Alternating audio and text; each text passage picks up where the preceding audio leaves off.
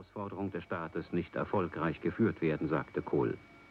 Ende des Monats will die CDU sich auf einer wissenschaftlichen Fachtagung mit den Ursachen des Terrorismus befassen.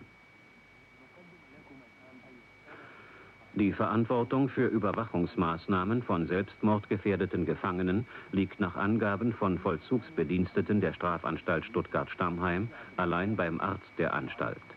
Vor dem Untersuchungsausschuss des Baden-Württembergischen Landtages erklärte Vollzugsleiter Bubeck weiter, nach seiner Auffassung seien die Selbstmorde von Bader, Raspe und Enslin jedoch nicht zu verhindern gewesen.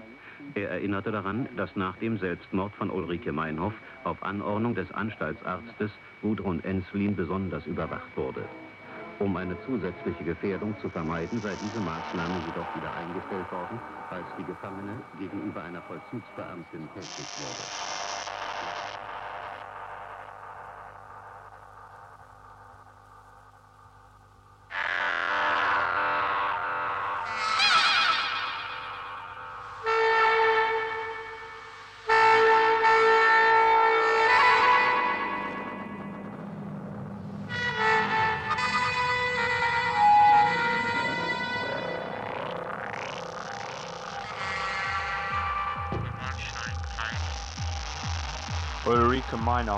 And Andreas Bader both died in a prison cell.